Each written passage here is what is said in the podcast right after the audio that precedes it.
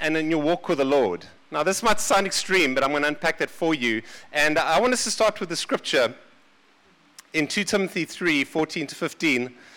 And Paul writes to Timothy, and he says, But as for you, he's writing to Timothy, continue in what you have learned and have firmly believed, knowing from whom you've learnt it, and how from childhood you have been acquainted with the sacred writings or the holy writings, or the, speaking about the Word of God, the scriptures, the holy scriptures, which are able to make you wise for salvation through faith in Jesus Christ. So I want to say that as we look at wisdom and how the Bible makes you wise, your relationship with this book determines everything. Now, when I'm speaking about the Bible, I'm not speaking about the actual book that sits like I'm holding right now in terms of the, you know, handling the actual book with care or respect. I'm not speaking about that. This is um, a printed book. It's got many pages in it. I've got a large print Bible because my eyesight, I'm 49, is getting bad, and I need a large print Bible. But I'm not speaking about the actual book itself. Um, I'm speaking about the message in the book. I'm speaking about the content that is written in Scripture. And you see, the Bible itself says that obviously all Scripture is inspired or breathed out by God. It actually says in the next verse. So we know that the contents of what is written in the Bible is from God Himself. It's as if God breathed it out into the minds and the hearts of the writers. And the writers, as they wrote it down, it was breathed into the ideas and the thoughts, came from God, and they wrote down what was inspired by God on the page. And we know that the Bible is without error, it's without fault. I think the Bible, you know, if in the 20th century was the most best selling book in the world, apparently it was the most shoplifted book in the world as well. People have tried to destroy the Bible, they've tried to make it illegal in countries where they've done that, but the Word of God has always stood the test of time. And the reason it's done it, because it's the very Word of God. And it's the book above all books. And if you're a Christian, you should be a person of the good book. But this book we're speaking about the message in the book. And I find a lot of Christians get very superstitious when it actually comes to reading and understanding and finding guidance from God in the scriptures. That gets superstitious. In other words, um, I'm going to give you an extreme example of that. And there was a king in Ethiopia many years ago. He was an, the emperor of Ethiopia. His, his name was King Menelik II. He had, this is also just cutting in and out. Um, okay, because I'm holding it at the bottom. Oh, that's one. And this man, King Menelik, he claimed to have great faith in the Bible. But you see, he took it literally. And what he did is he believed that the Bible was for his healing and for his salvation. And so what he did, this is true, whenever King Menelik felt sick, he ripped a few pages from the holy book and he ate them. This was his regular practice, and it did never seem to harm him. So he would rip off pages out of the Bible, he would tear it up, and he would eat it. Got it? This was his regular practice, and he was recovering from a stroke in December 1913 when he began to feel particularly sick.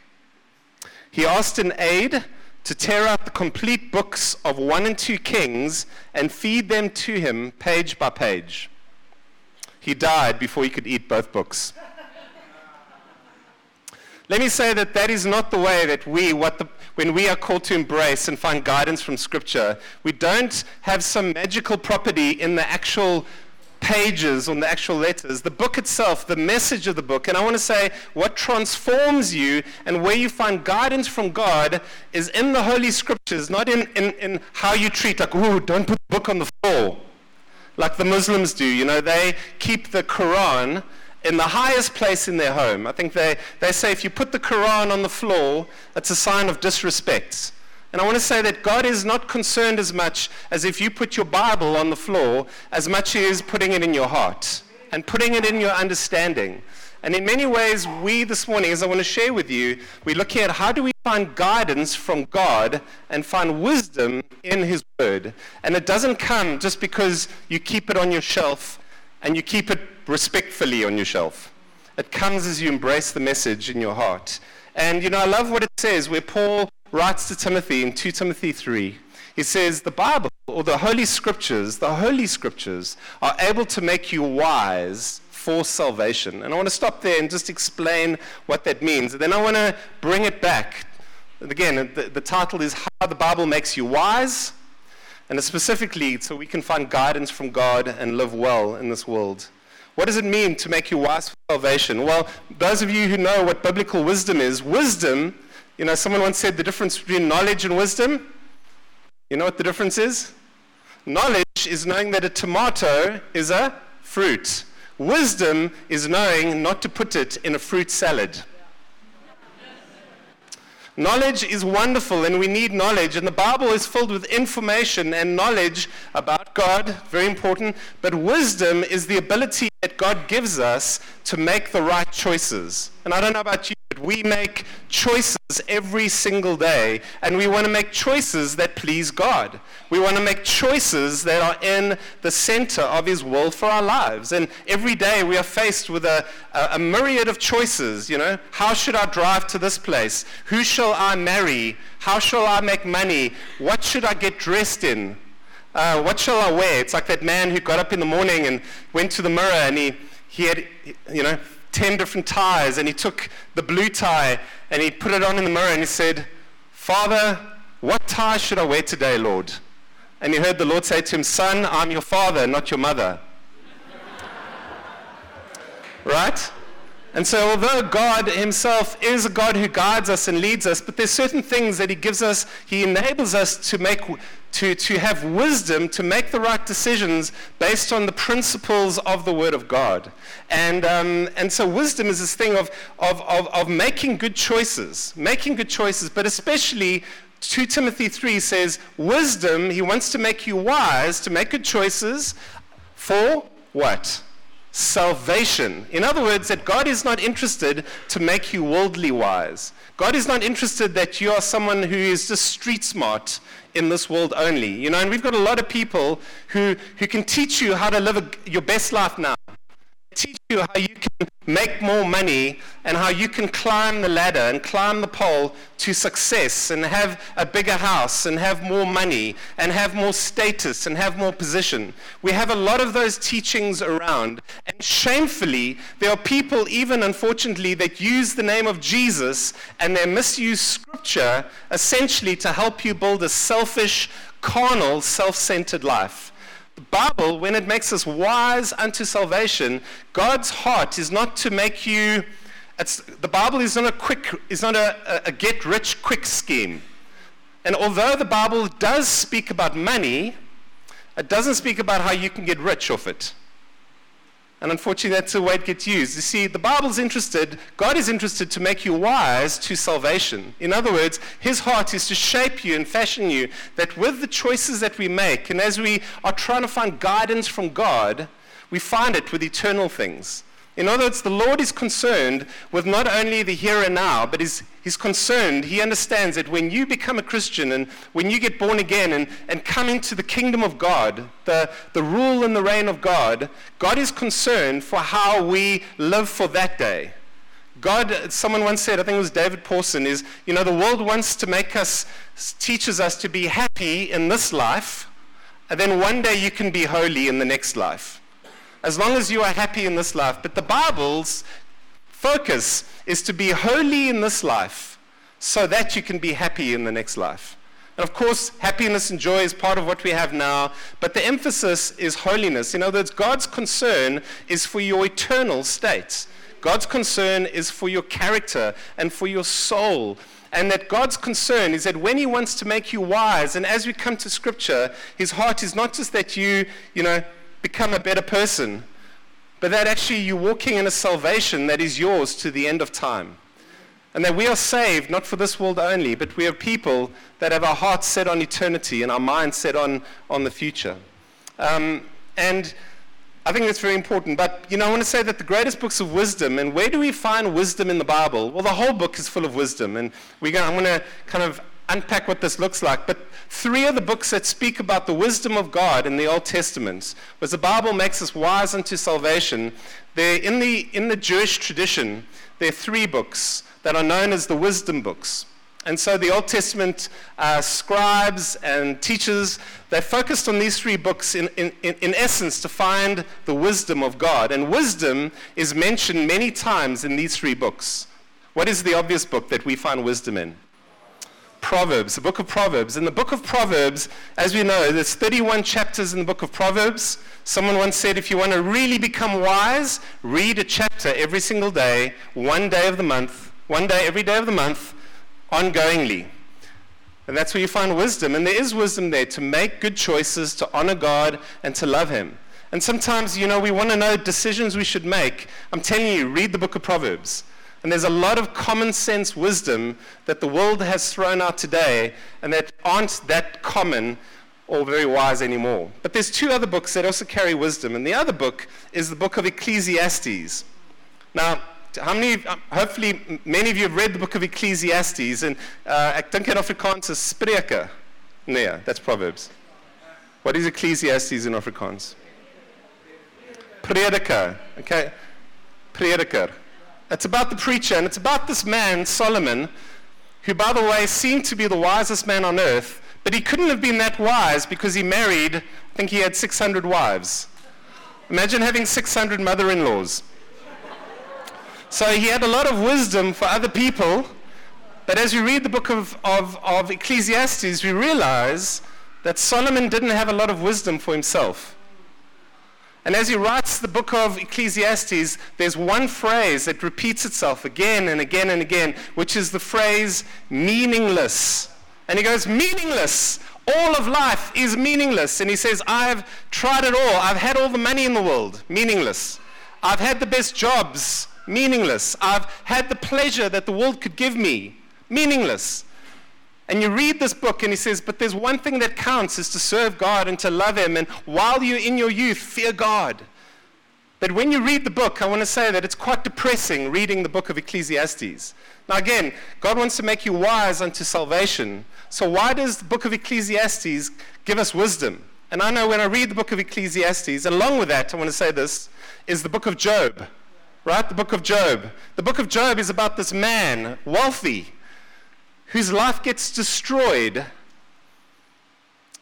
And he finds himself in a, a terrible place of, of his life is, is, is a complete ruin because God allows him to lose everything so that he can find him. And this is one of the books of wisdom. And why the books make us wise is because there's an ability that, as a Christian, and I want to say, I want to encourage you to read the hard books of the Bible. Don't just read the parts that are easy and nice to read that are like, ooh, I'm just going to read the Psalms because, you know, Psalm 23, man. I'm just going to go there because I, I know I understand. I'm just going to stick to the New Testament. I'm just going to stick to the Gospels, you know. But I want to say to you, read that because the rest of the Bible is given to you as a gift from God. And if we don't read it, if we don't grapple with it, we don't get the kind of wisdom that God would want us to give so that we can walk well in this world. And I find with Ecclesiastes and the book of Job, there's one thing that it leaves a Christian. This is what it leaves us. It leaves us with a sense of there are bad things that happen to good people.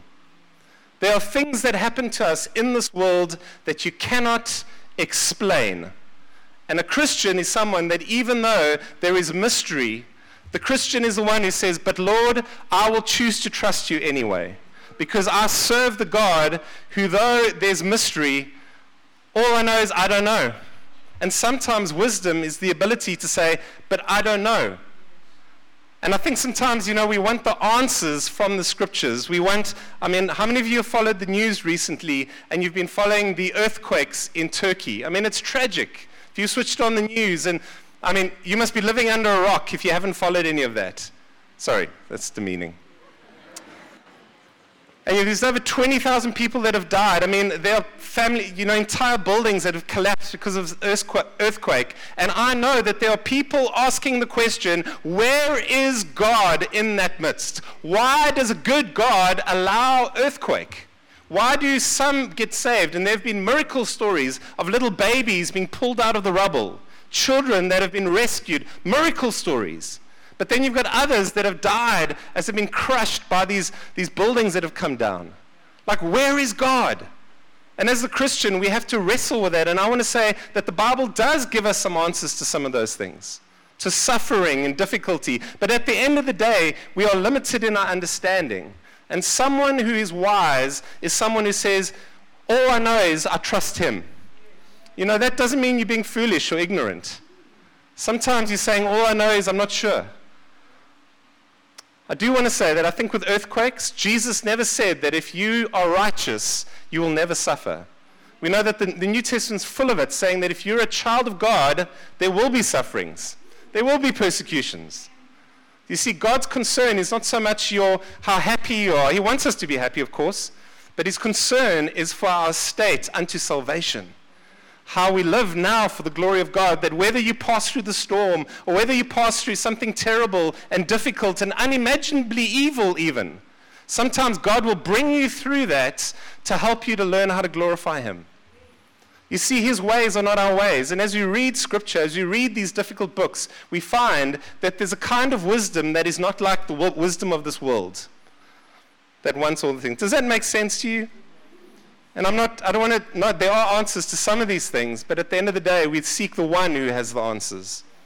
You know, and I want to say that although the Bible says that we can have wisdom, we can grow in an ability to make good choices, we should know the Bible and therefore we should read it. But I want to say this that if you know the Bible and you study the Bible and you have, you know, spent your life even reading and studying the, the, the Word of God, that is not enough to find salvation. It is not enough to live a life glorifying God, and it is not enough to truly walk in a way that pleases Him on the earth. That's not enough. You know, there's a, there's a shocking story. I want to say shocking because I can just say it. In John 5, verse 37 to 40, of you find that there's a group of people that Jesus speaks to. We know who they are. They're the Jews, the religious leaders of the day in Israel.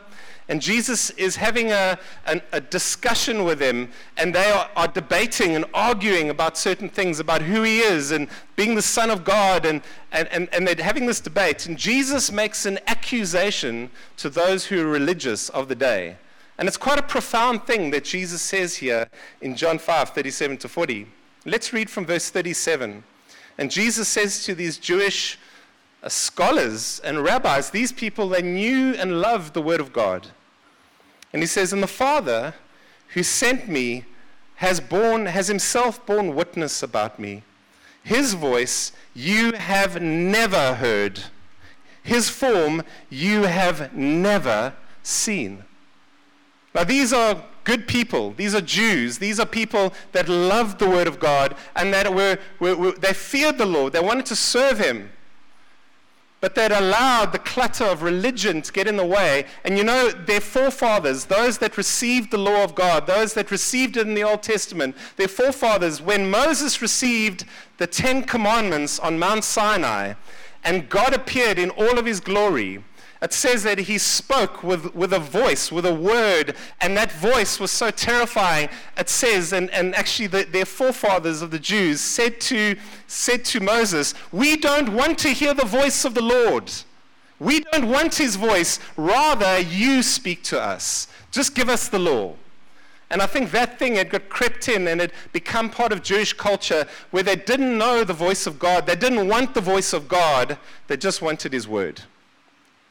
And in this case, Jesus says to him, You've never you've, you haven't heard his voice, his form you've never seen. Look at this, verse 38. And you do not have his word abiding in you, for you do not believe the one whom he has sent. And you know, these were men and women that had studied the scriptures, they memorized the Bible. These were men that knew the word of God back to front. Many of them, from when they were little children, had to memorize scripture, so much so that when you were a Jewish boy, as you grew up, especially as you followed rabbis, you would need to memorize the five books of the Old Testament, the Torah, and you need to quote it. You need to memorize it entirely. These men had the Word of God locked up in their minds. They knew the scriptures, and they knew the Bible better than you and I. And yet Jesus says to them this shocking statement You do not have His Word abiding in you. Whoa. Isn't that amazing? It's like we can think, we can have the scriptures, and we can read our Bibles, and we can have a daily quiet time. And we can think that, oh, yes, I'm finding principles and good information and good knowledge that's going to help me in this life. And then God can say to you, You do not have my word abiding in you. Why would he say that to them? Well, he says it to them because they essentially, let's carry on, verse 39. He says, You have, or you search the scriptures because you think that in them you have eternal life. Now, these are people that searched, they studied, they devoted their lives to loving the Word of God, and they held the Bible in very high esteem. But this is the judgment against them, and this is the lesson for us today. You think that you have eternal life in them, and it is they, the Scriptures, that bear witness about me. Yet you refuse to come to me that you may have life. So Jesus condemns them because they didn't have faith in him. They didn't have faith in him. They didn't believe the one that the very Bible speaks about. They rejected God himself. And you know, it's a strange thing to say, but it's possible. I know many people who read the Bible, they have Bibles in their homes, they want guidance from God, but what they do is they don't seek God and they don't put their faith in Christ they just want the information. They want the information. You see, the point of the scriptures is that when we read it for ourselves to find guidance and wisdom from God, we read it to meet the one that has all guidance and has all wisdom. The reason we read the scriptures is not to know more, but is to know Him that knows more, is to love Him who knows everything and to trust Him even when you don't get the answers. And what the Word of God does is if you really read the Word of God and you're open to it, you find that the Bible will knock you flat. It will disarm you. It will, it will terrorize you. It will scare you. If you're honest, if you, stick, if you don't to the well worn parts. And in the Bible, we meet the God in whom deserves all worship and honor and power and praise. And if we want to find guidance, if we want to learn how to wis- wisdom, we come to Christ.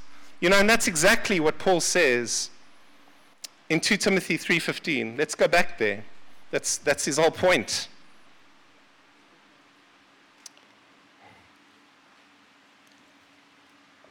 He says, You've been acquainted with the sacred writings which are able to make you wise for salvation. And what does it say next? Through faith in Christ Jesus. Don't you love that? You see, wisdom comes and guidance comes through faith in Jesus. So we come to an open Bible. And I want to say that if you're a Christian and you never read your Bible, there's a problem. What did they say? That old saying, you know, clean Bible, dirty Christian. Dirty Bible, clean Christian. Okay, maybe dirty iPhone, dirty Android, you know, wherever you read your Bible, but we have to be in the Bible. And, but here he's saying it's not enough that you have an open Bible. It's wonderful that you read it, but what is important, in order to have an open mind, you have to have an open heart. And that open heart comes from a, a living trust in Jesus ongoingly, all the time, where we're abiding in Him and loving Him. And we, where we find guidance from God in the Word, is when we are having faith and trust in Jesus. So the answer is how do you find life in the Bible? Have faith in Jesus. And open up the Bible as you do. You know, the, the scripture in itself does not have power to change you. I know sometimes in classrooms you've got scriptures on classroom. If you've come from a Christian class or Christian school, or maybe you come from a, in your home, you know, you've got scriptures put up on your home. That's wonderful. I mean, I think it's wonderful to have scripture put up on your wall. But those scriptures cannot change you. I know people have got the Ten Commandments that have been put up in schoolroom classrooms, you know. That's the Word of God. But that can't change you. You see, the word itself can't change you. It has to be mingled with faith and trust in Jesus, relationship with Him. And I want to say that as, as, as people that love the Lord, faith in Jesus is the key to coming to Scripture, to learn His wisdom, and to receive His guidance. And so I want to say that to you this morning. That's really what I wanted to share is, is and I want to end with a story. I wanted to share something personal with you. Is that God will speak to you in the Word. And God will lead you, and, but He wants you to be a man or woman of the Word. That's why He says to, Paul, he says to Timothy, Timothy, Continue in what you have learned and hold fast to the sacred teachings. Take this book and learn from it. Read it. Devour it. Don't just read one little verse, you know. Oh, a scripture a day keeps the devil away. I'm just going to read my, my one scripture for the day, you know. That's not, no, that's not wrong, but the, the Bible is designed, it's a story, and it's designed to be devoured and read and enjoyed. How many of you ever, when you were dating, those of you who are married, before email, when you ever wrote letters to your, to your boyfriend or your girlfriend? Adi and I used to do it while we were going out. She lived in Zimbabwe. She was studying in Zim, and I was in Port Elizabeth. And we'd write these letters to each other. Now, I would receive a letter from Adi. Maybe there was a little bit of perfume on it.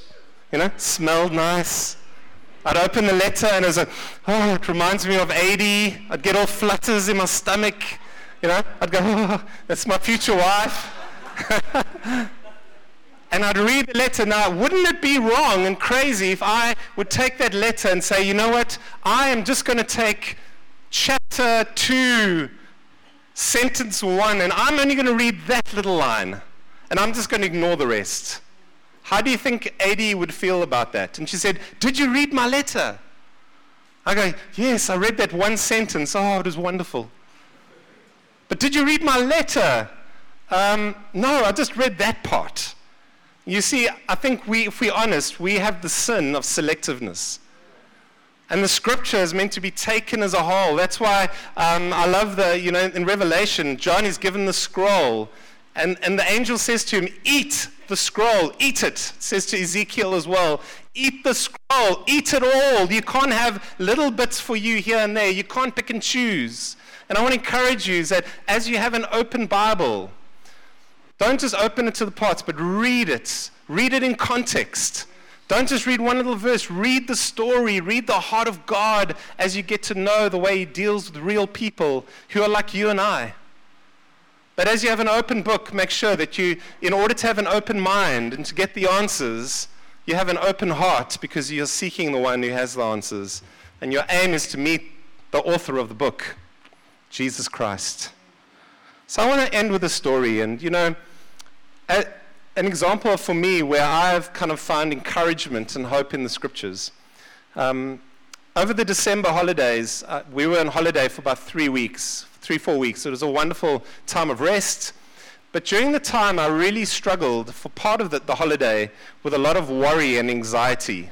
I was really anxious. And I was, uh, what, Mike? You get anxious? No, I thought you were a man of God. and I was anxious. I was worried. And the reason I was anxious, I was, I was worried about the country.